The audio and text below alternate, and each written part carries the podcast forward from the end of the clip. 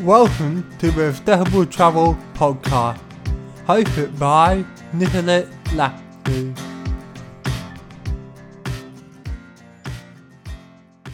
Hello everyone and welcome to episode 24 of the Sustainable Travel Podcast. Today I got Monique. Would you like to introduce yourself, Monique? Hi, my name is Monique Murphy. I'm a Paralympic swimmer. I have just turned 29, uh, which means it's been nine years since I acquired my disability. Yeah. So would you like to tell us a bit about how you acquire your disability?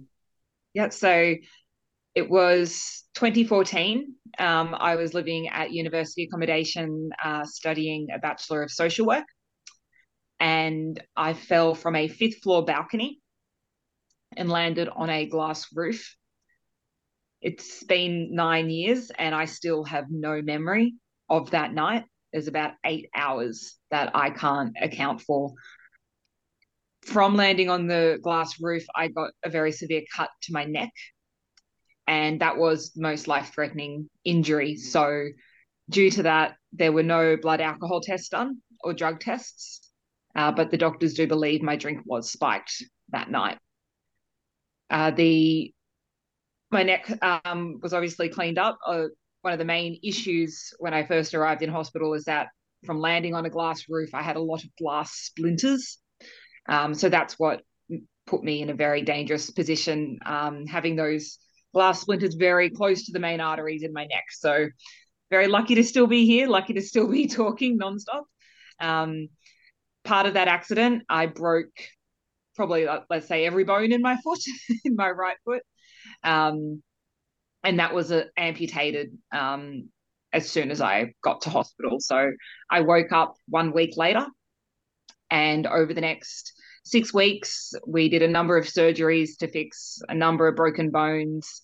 Um, and then I also had a elective below knee amputation. And that was elective. Um, it was taking into account the doctor's advice, which was that I should progress to below knee, um, but also being given that uh, control in that situation to make the decision myself uh, was really powerful and helpful for my recovery. And it gave me access to better prosthetics. Below knee prosthetics are far uh, more advanced than partial foot prosthetics. Uh, also, a lot more expensive, which is unfortunate. But um, the trauma was to my foot. So, by having the surgery taken up to below the knee, there was no trauma to that part of my body. So, uh, it was sort of like a textbook surgery. Everything went really well. And then that allowed me to have a very quick recovery. So I was back in the pool training just five months after that accident. Yeah. So, what are your advice in avoiding drink spiking? Yeah, it's a it's a hard one. I think my experience, um, I did a gap year where I had my drink spiked as well, and then obviously my accident. It's a really hard one. Everyone deserves to go out and you know, we shouldn't have to be worrying about someone putting something in our drinks. Um, not having any memory, you know, makes it very difficult. I've met plenty of people who do remember um, that feeling of not having control of their body and things like that. So, you know, I do, I still enjoy the occasional drink. I haven't let it um, stop me from engaging and enjoying something, um, you know, that I am allowed to do. I think it's just a certain amount of awareness. So very, very simple things. I always make sure I'm the one who's getting my own drink. Um, if I, when I was younger, if I ran, if I met someone and they're like, "Can I buy you a drink?" I'd, I'd go with them to the bar. Yeah, little things like that, just to minimize um, that not knowing. And the time that I was overseas when I had my drink spiked, my friend and I were constantly leaving the table and leaving our table where our drinks were. So you just don't know what's happening when your backs are turned. So it's it's a bit more about that awareness. Still go out, you can still have a good time, but being a little bit more aware. And I remember when I was at the uni village, there was a girl who always drank her drinks from a sippy cup, like a, a baby's sippy cup, and that's because it had a lid on it. And then that way, if you know when she went, um, if there were parties or things like that, it was just that extra fail safe technique, which um, I think is really, really, really clever. So there's lots of little things. Take your own drinks, make sure there's a lid on them if you can, and keep your drinks on you at all times. Yeah, well, do the right. And yeah, um, how do you get into swimming, back into swimming, in such a short turnaround? Well, I'd been swimming since I was about six years old. So I grew up as a swimmer, always wanted to go to an Olympic Games, um, you know, train eight times um, a week all through high school. So I was very uh, adept in the water. And between when I stopped swimming and my accident was about, in total, about a, two years. So I had given up swimming when I moved to Melbourne for university. And it was through hydrotherapy that I got back into the water.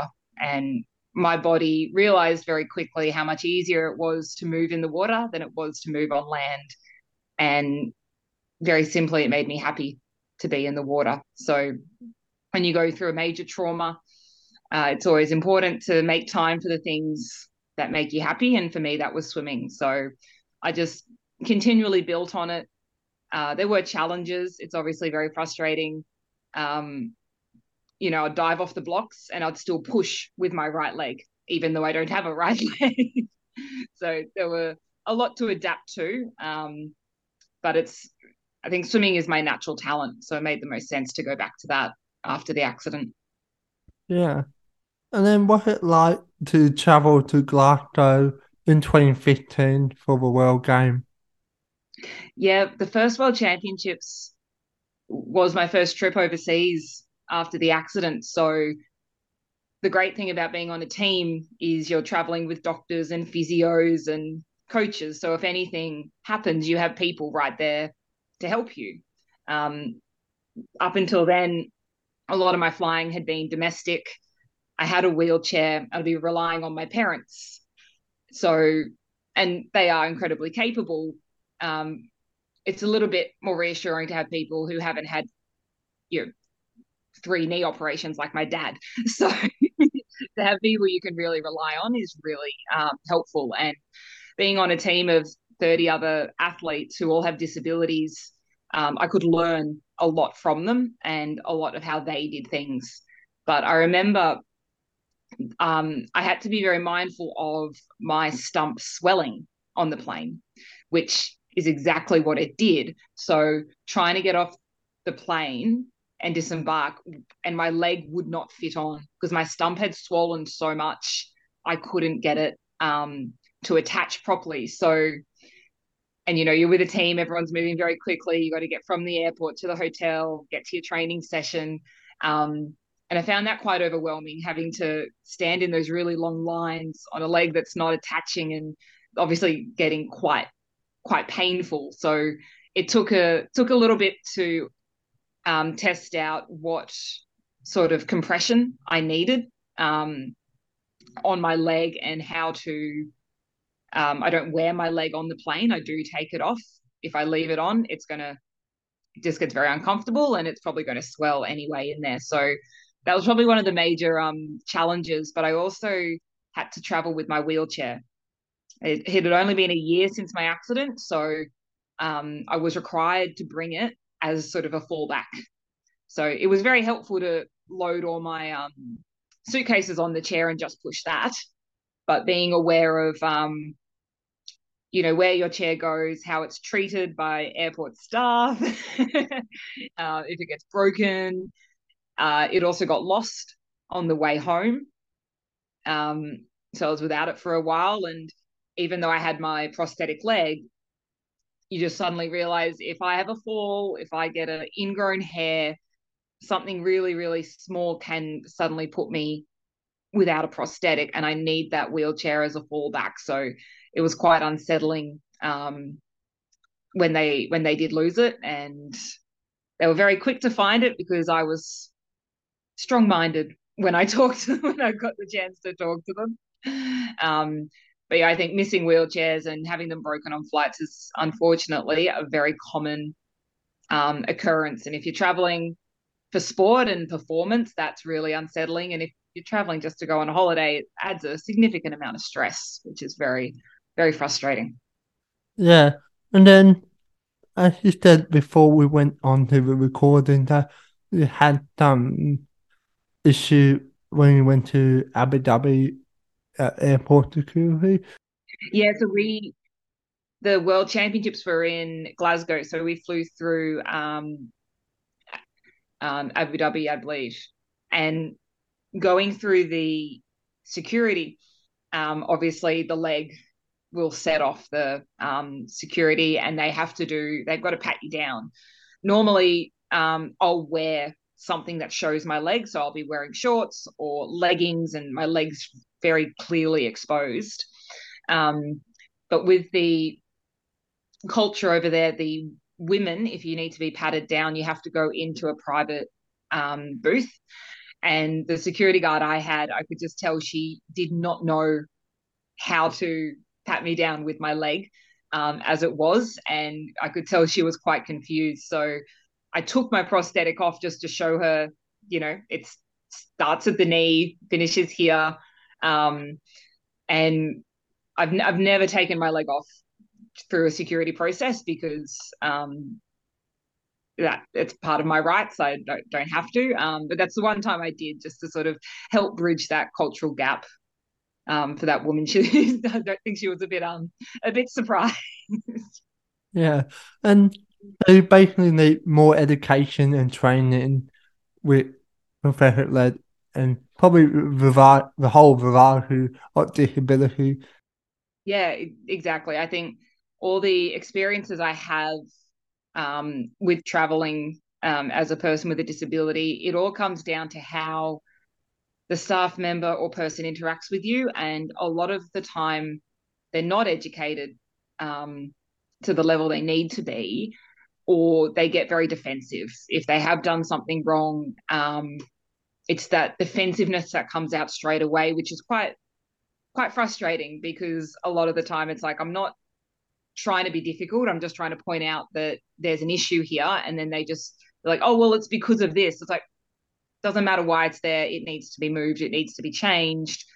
I need additional help. And I think it's that lack of education. And we need to make sure that education is coming from people with a disability who have lived experience um, so that it can be properly understood. Because I think when you have someone who is polite and you know listens to you properly it completely changes um, your interaction with them and it can turn a bad day into a good day or vice versa more often than not yeah totally agree with that um what is a different in accessibility in glasgow compared to your hometown Ooh, it's an interesting one again, when you're traveling with a team, everything is um, accommodated for you and set up for you. So we always have a bus taking us to and from the pool. Um, from memory, the pool at Glasgow was quite quite accessible. Um, it was very open space. Um, they had a number of cube like changing cubicles um, that were quite large. One of the challenges for swimmers is when you're getting in and out of the pool. And people obviously put a lot of their gear, so like their flippers, their pull buoys, their kickboard everywhere. Um, my good leg um, has just had two reconstructions on the knee. So hopping around is not my favorite thing to do. So it can be challenging when there's a lot of gear around and then you've got prosthetics lying around and wheelchairs lying around. It becomes a bit of an obstacle course um, sometimes. So yeah, that can be a little bit um, a little bit overwhelming.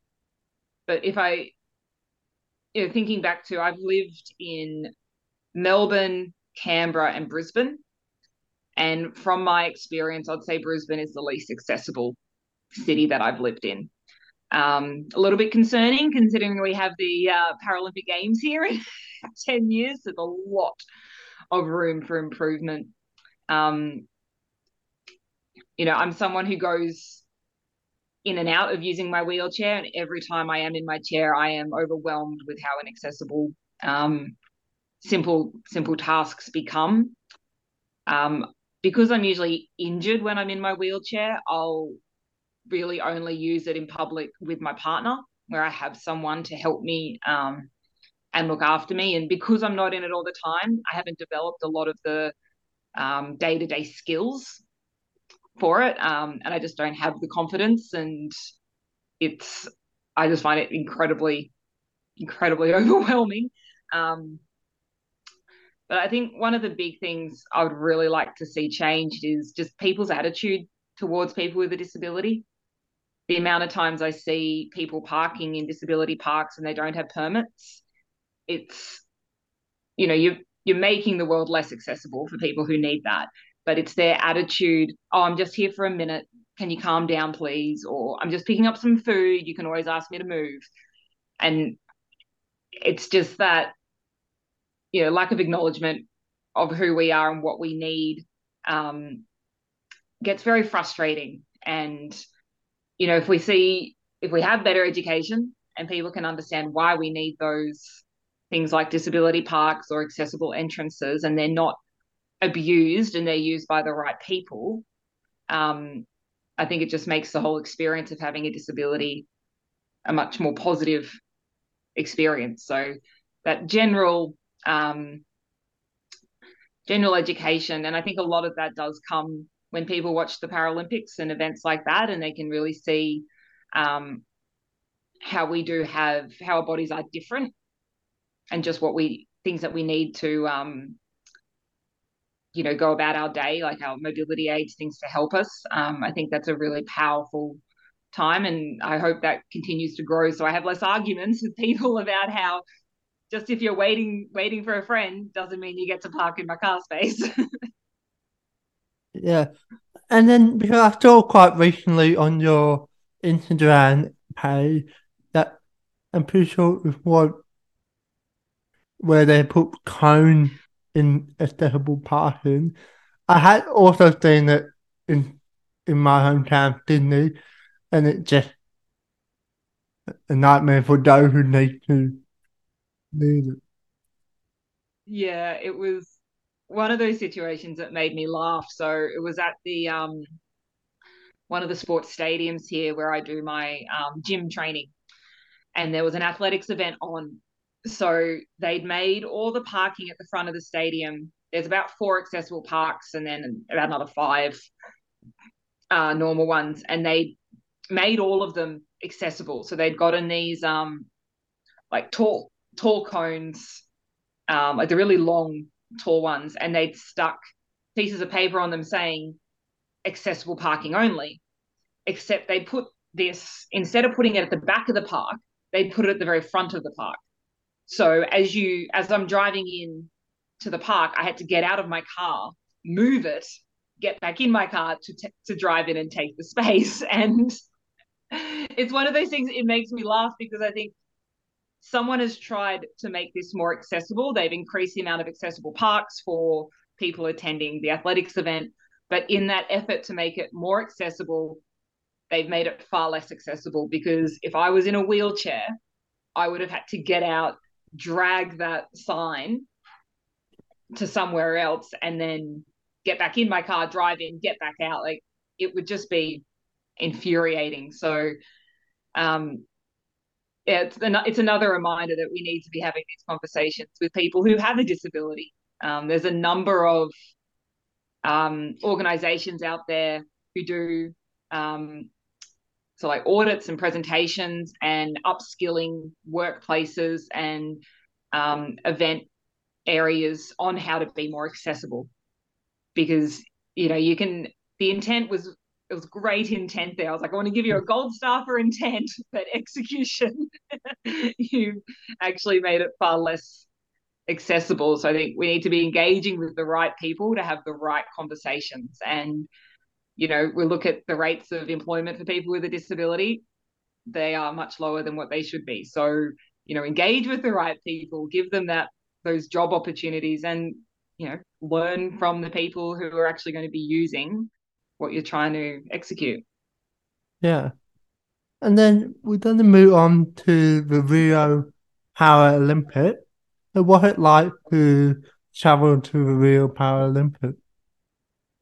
Rio was amazing. Um, it's it's one where I didn't have a huge amount of experience of um, Rio as a place because you just go straight to the um, straight to the village and then to and from the pool. So in terms of getting around um, everyday places, I'll have to go back and let you know after another holiday. But it was, I think it was it was interesting just flying different airlines. We flew into America for a few weeks first, and then from there down to um, down to Rio and we stopped through Dallas at one point. That is a large airport for a team of people in wheelchairs and without legs.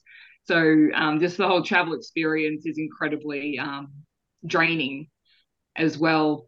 And then we'd been, we expected Rio to have a few quirks and a few interesting bits and pieces. So we were prepared. Um, didn't have like you know high expectations. So in the uh, it was sort of stayed in like apartments. Um, and there was on my in mine there was one accessible bathroom which our wheelchair athlete used, and then the bathroom that myself and the other athletes were using didn't have any sort of safety rails or it was quite a step up into the shower. It was a narrow shower, so for me that's good because it the walls kind of just keep me standing anyway. um, there's little things like that. The the showers in the uh, at the pool again, not the, the occasional disability bathroom. Um, but as someone who's I'm always in an interesting position. I'm one of the least physically disabled athletes in swimming, but because I'd acquired my disability so recently, I am someone who needs a little bit more um, assistance. So that can be quite quite an interesting line um, to balance. But I remember like a lot of the showers, one of the shower heads is actually turned upside down, so the shower just sort of sprayed up like a fountain. um, I think one of the biggest challenges is when you're a swimmer, you're in a wet environment, obviously. So everything's wet around the pool. So it was just about taking a little bit longer to make sure um, you were dry, your shoes were dry, decreasing any chances that you're going to slip over on pool deck. There's always going to be water around, um, little things like that. But we had bus services taking us everywhere um, around the village, which again is a huge, huge area. Um, there were always buses that we could get around. What there were some bikes that you could hire. Um, what I would have liked to see more of, or maybe at the next games, is things like um, electric scooters or electric bikes because for me to to ride a bike is a lot more comfortable and better for my body than walking because it um, takes off that pressure going through my legs. So a few more things like that would have been great. Um, but there were athletes who were coming up with their own uh, sort of hacks. So you'd have someone on a bike, and then there was I'm um, holding onto the back of it would be someone in a wheelchair, there'd be another person behind them in a wheelchair holding on, and you'd get these really long lines of wheelchair users, or they'd be led by someone who had a motorized wheelchair, and they'll just sort of snake their way through the village. And um, it was always it was always looked a little bit funny, but it was also like, oh, that's really genius, really genius. So um, that's what I really loved about the games was seeing how people just so naturally adapted um, to their circumstances. It was uh, really, really amazing to witness. Yeah, that very clever. very clever. yeah. Um, and then would you like to talk a bit about your experience recently when you went to Canberra? Yeah, I was down in Canberra just last week. Um, I'm a presenter for Sport Integrity Australia, and we were down at their head office doing some training and when I arrived at the hotel the night before, there was a big, it was a two story building, and there was a big curved staircase right in the middle. And at reception, they said, okay, you're on level two. And I was like, all right, uh, where's the lift? I said, oh, we don't have one. And I laughed because I haven't actually come across that um, just yet. And though they were being serious, there was no lift. And I said, well, I've got a prosthetic leg could someone maybe carry my suitcase.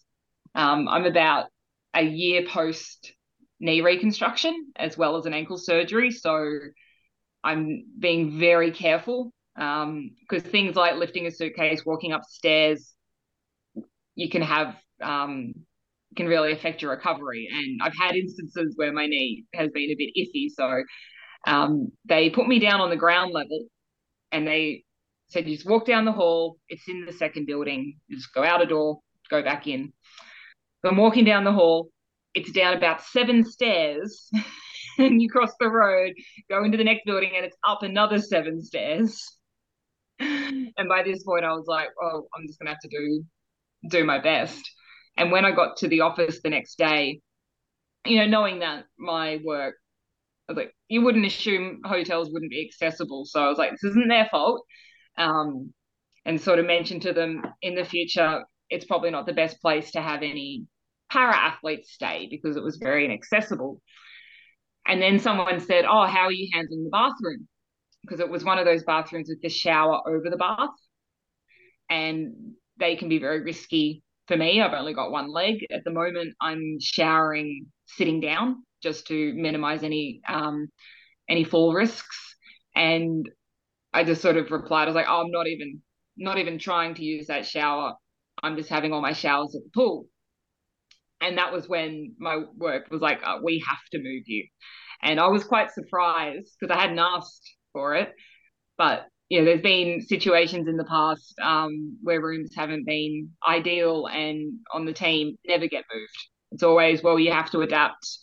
You've no idea what the facilities might be like at a games. You've got to learn to adapt. You've got to learn to um, manage it, which I can appreciate on some level, but I also don't understand why you would increase the risk of injury to an athlete.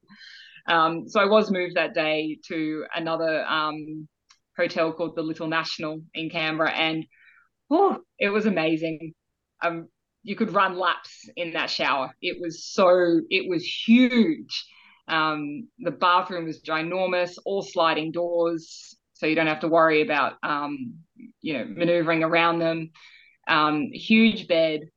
It felt like a cloud, really. And they even had little Lindt chocolates on the pillow when I arrived, and um, they were fantastic. Brought up a shower chair straight away, and um, yeah, it was actually, you know, I think having a disability was worth the upgrade. it was, it was amazing. But again, it was just, um, you know, very polite and attentive staff who went above and beyond to make sure that things were um, good for all their guests. Um, I think it's a, it's frustrating. Um, like I've just bought a house, for example, with my partner, and the expectation that if you want a bigger house, you've got to pay for it. And I want a bigger house because it is more accessible for me. But that always comes at a price tag. And it's sort of the same with um, travel and accommodation. You know, if you want more room on the plane, you have to pay for it. And if you want um, a room that's going to be easier to maneuver around, you have to pay for it. And understand that's how the world works. We need to make money. Um, but I think that's one of the real unfortunate realities for people with a disability is that everything comes at a higher price tag for us. Yeah. So then to wrap it up now, so thank you for coming on to the Decibel Travel podcast. No, thank you so much for having me. You have been listening to the Decibel Travel podcast. You can follow Nicolette on his Instagram page, nlahu20